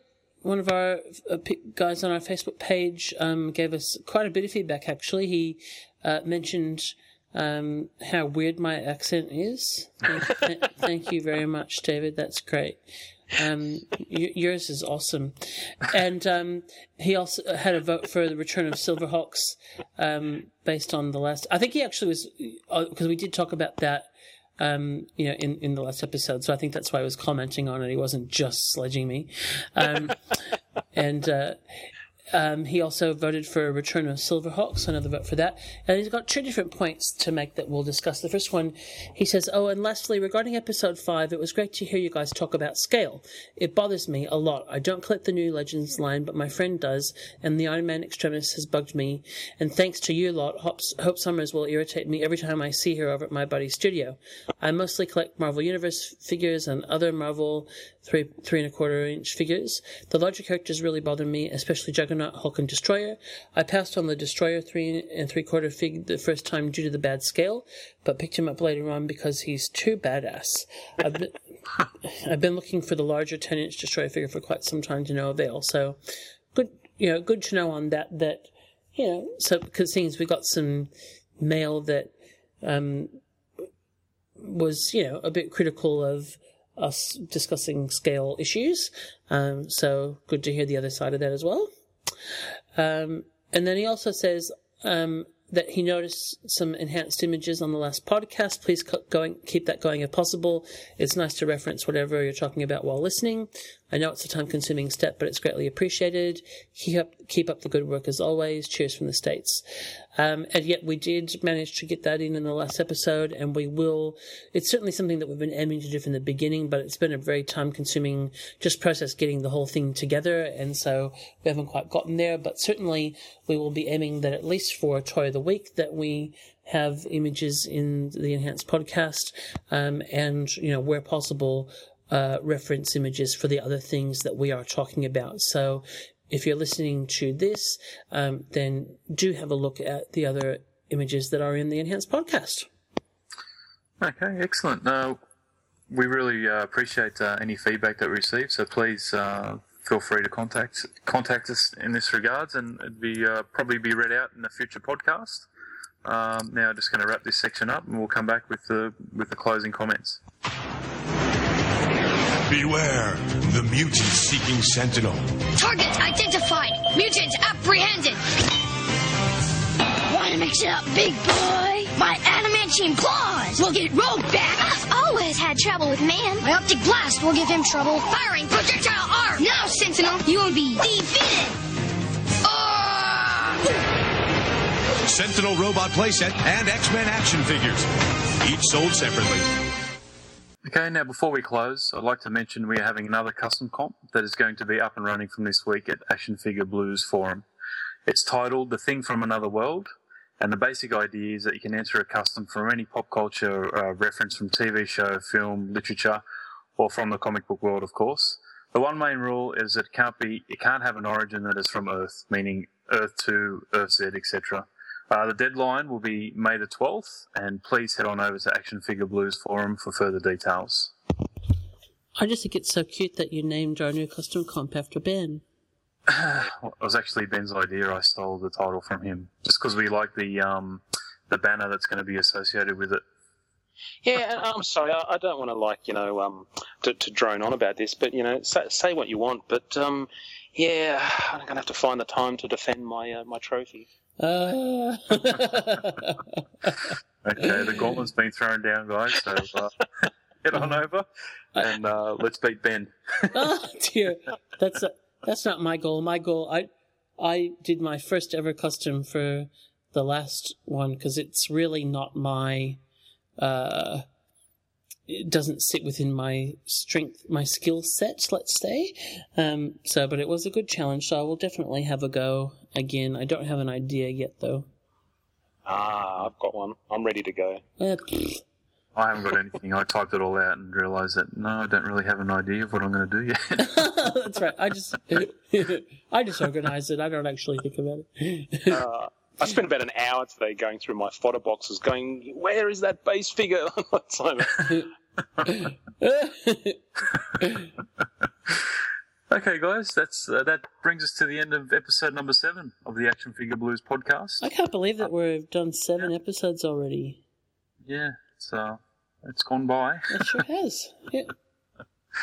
Okay, we hope you've en- enjoyed listening to the program. Um, now, you'll be able to download future episodes of the podcast by going to actionfigureblues.com and clicking on the podcast tab, or by subscribing at iTunes. If you go to the iTunes, if you go to iTunes, please take the time to leave us a positive rating and review. Uh, while you're at actionfigureblues.com, you might like to check out the reviews and articles there, and perhaps visit some of our sponsors like the great Mike S, uh, Big Bad Toy Store, and PopCulture.com, who help keep the site running. When we're not podcasting, blogging, and other associated hobby-related activities, you can find it.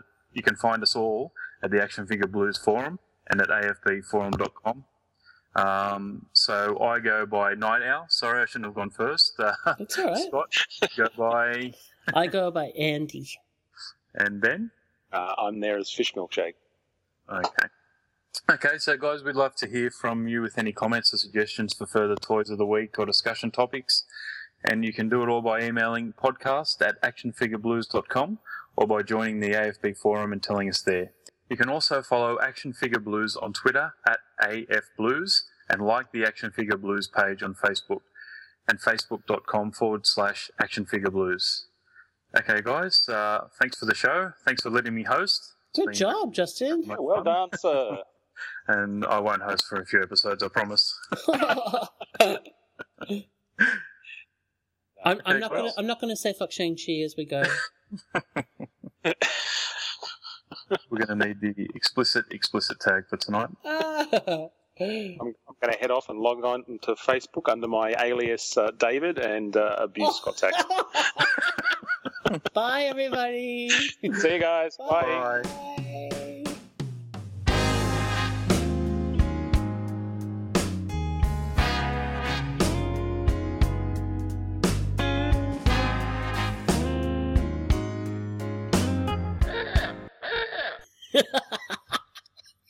Can say that like again, please? You want to say it again? Oh, I wasn't Yes, laughing at you. I was laughing at um me being ridiculous, Oh, okay. and also at how well I won that argument with Ben.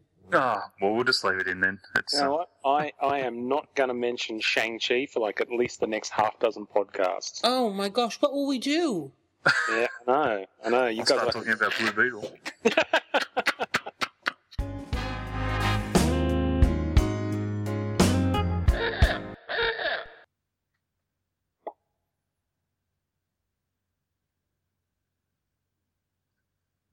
Hello. Hello? Oh. no, you talk. No, you talk. No, Ah. you talk. Oh, I was sitting there going, "What happened? What happened? Have we dropped out? I've, I've dropped out, haven't I?" And I don't want to. I don't want to start going, "Hello, hello, you guys there?" Well, you know, if one of you's in the middle of a conversation, it's like, "Of course we're here, you idiot."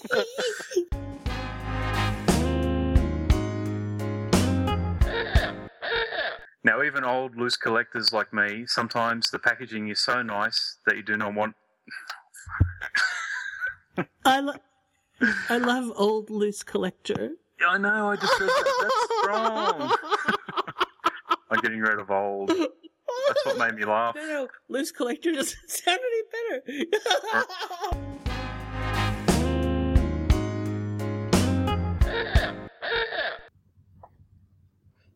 Woohoo! yeah. Guys, can I go for a quick uh, wee wee? Thank you. No, no. As the host, you must entertain us. Yeah, that's. Didn't you know that you're not actually allowed to um, have a break when you're the host?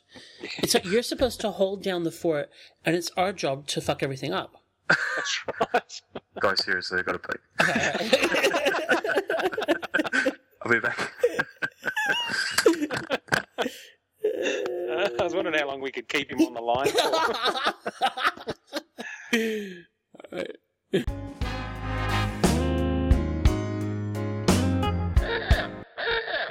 Do you want to say WTF? Uh, well, I mean, it's up to you. It's what you feel comfortable yeah. with. I already, I already said fuck Shang Chi. so you Yeah, know, you did, motherfucker. You did. you did. You know what? You could just say fuck Shang Chi again. Yeah. Red card is a chance to poke fun at the fuck Shang-Chi moments in our hobby. That could become like a new segment. Fuck Shang-Chi. I'm sorry, sorry, are you still are you still talking? I love this episode.